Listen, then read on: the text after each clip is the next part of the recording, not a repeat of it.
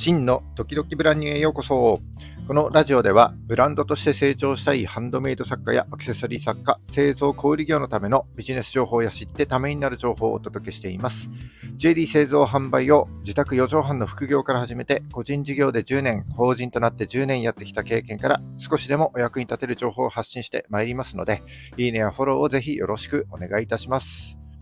えー、6月2日金曜日の放送です。えーと、今日は全国的に雨予報ですね。ここ仙台も、えー、結構雨が降っております。えー、皆様いかがお過ごしでしょうか？えっと、僕はですね、昨日、えー、宮城県内にあるとあるジュエリー工房を訪ねてまいりました。えっ、と、これまでもですね、あのいろんな工房にお邪魔して、えー、たくさんの素晴らしい職人さんや作家さんと出会ってですね、僕はいろんなことを教わってきました。えー、制作のことはもちろんなんですけども、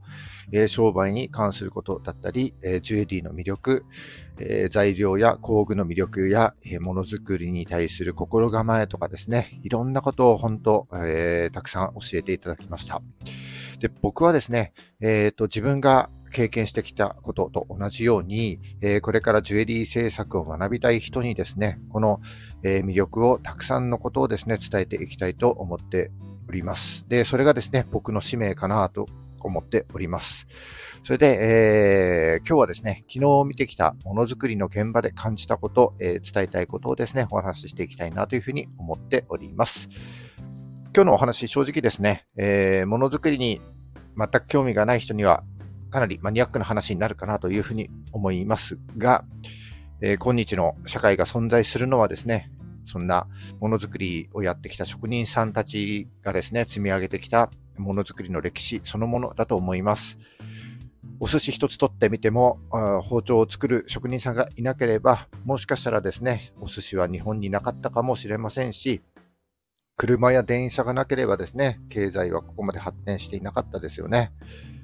で今日はものづくりの研究をですね、そんな積み重ねてきた、えー、先人さん先人さんって言い方おかしいな。先人たちへの、えー、敬意を表しつつですね、お話ししていきたいなというふうに思います。今日のお話は、えー、僕のサイト、ジュエリークラフトというウェブサイトでも、えー、今回の内容ですね、記事にしておりますので、よかったらぜひ、えー、見てください。それでは最後までお聴きください。よろしくお願いいたします。はい。え、ー、と、昨日ですね、訪れた工房というのは、えー、ちょっとしたことをきっかけにある人とご縁をいただきまして、で、そちらの工房の存在を知った形になります。で、その人と会ったその日にですね、えー、見学させてほしいというふうに言って、え、いついつという予定を告げてですね、そしたら、え、まあ、無理なお願いにもかかわらずご承諾いただきまして、え、工房内をですね、見学できるという流れになった次第です。えっと、それで、昨日訪れた工房というのは、えー、一個作りとかですね、えー、原型を作る作家さんとはちょっと違って、えー、マシンメイド、えー、つまりですね、機械によるジュエリー制作の工房です。でジュエリーの制作方法というのは、主にね、彫金とか飾りというふうに言われている作りの専門家、それからワックスモデリングというろうそくのろうみたいなもので、原型を作って制作する人、そしてですね、機械による、マシンメイドという3種類があります。で、中でもマシンメイドは、えー、旋盤とか、えー、フライス板なんていうのをね、利用して、えー、切削加工をして、え、ネックレスだったり指輪を作る、え、製法になります。僕はですね、これまで結構いろんな製造の現場を見てきてですね、えー、マシンメイドも大きな工場で、製造を行ってきたのを目にしたことがあったんですけども、まさかですね、県内にあるとは思ってもいなかったですね。そしておそらくですね、えー、世界中のどこを探しても、あそこの工房にしかないだろうなという歴史ある昭和の機械たちがですね、こうずらーっと、なんだよね、15台ぐらいですかね、こう並んでいました。もうね、まさに博物館といった感じでね、えー、綺麗に並んでいて、えー、すごかったです。えー、あの、記事では写真も公開しておりますので、ぜひ見ていただきたいんですけれども、おそらくですね、もう50年以上も経っているような古い機械なんですけども、昔の機械ってね、本当にすごいんですよね。あのデジタルな部品っていうのは一切使用しなくて、で部品一つ一つがこう緻密にですね、巧妙に計算されてこう組み合わさってるんですけども、それで、え、0.1ミリ以下のですね、精度で、え、製品を作り上げることができるというふうになります。で、もしかしたらこうマシン、だから機械が自動で作ってくれるんだよね、なんていうふうに思われるかもしれませんけども、とんでもない。刃の当て方一つとってもですね、えー、0.1ミリ単位の微妙なこの当て加減が製品の良し悪しを決定しますし、え機械で切削した製品をですね、上手に磨いてあげないと、それまでの苦労っていうのが全部無駄になるんですよね。それに何にしても削った品っていうのは元には戻らないんですよ。だから、どんなにいい機会があったとしてもですね、職人の手の感覚だったり、経験とか勘っていうのがなければ、機械をね、活かせないということになります。で僕がですね、えの、え、えのだって、あの、先輩から聞いた、えー、言葉で、工具は買って半人前だなんていうふうにね、言われたことがあります。えー、買った工具っていうのは、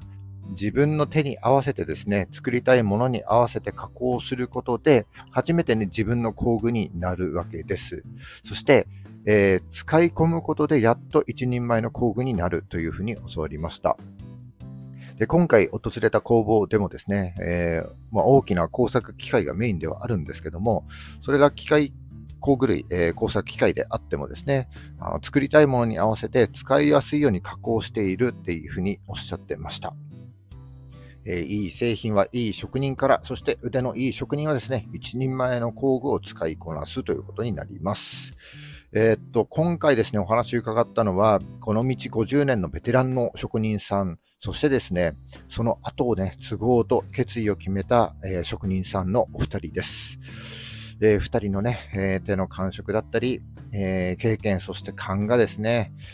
まさに職人がなせる技とですね、えものづくりに対するそのお二人の思いがですね、この機械たちには宿っているなというふうに感じました。そして改めて、いや、職人って本当すごいな、かっこいいなというふうにね、えー、感動してきました。はい。えー、今回ね、あの撮影にご協力いただいたお二方、えー、お忙しい中ですね、ご対応いただきましてありがとうございました。でこの場を借りてお礼を申し上げたいと思います。えっと、何分ですね、企業秘密のため、えー、製品を公開することはできませんし、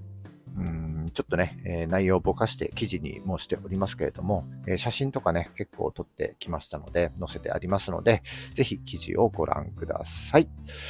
はい。じゃあ今日はこのまま終わりたいと思います。えー、本日も最後までお聴きいただきましてありがとうございました。えー、この放送が少しでも役に立った、えー、ためになったと思った方は、いいねをお願いします。また、聞いたよという印で、いいねボタンをね、ポチッと押して残していただけると嬉しいです。今後も頑張って配信してまいります。よかったらフォローをぜひよろしくお願いします。はい。えー、6月2日、えー、あ、6月最初の週末ですね。えー、明日、明後日とお休みの方はゆっくりお休みください。お仕事の方は一緒に頑張りましょう。それじゃあ、バイバイ。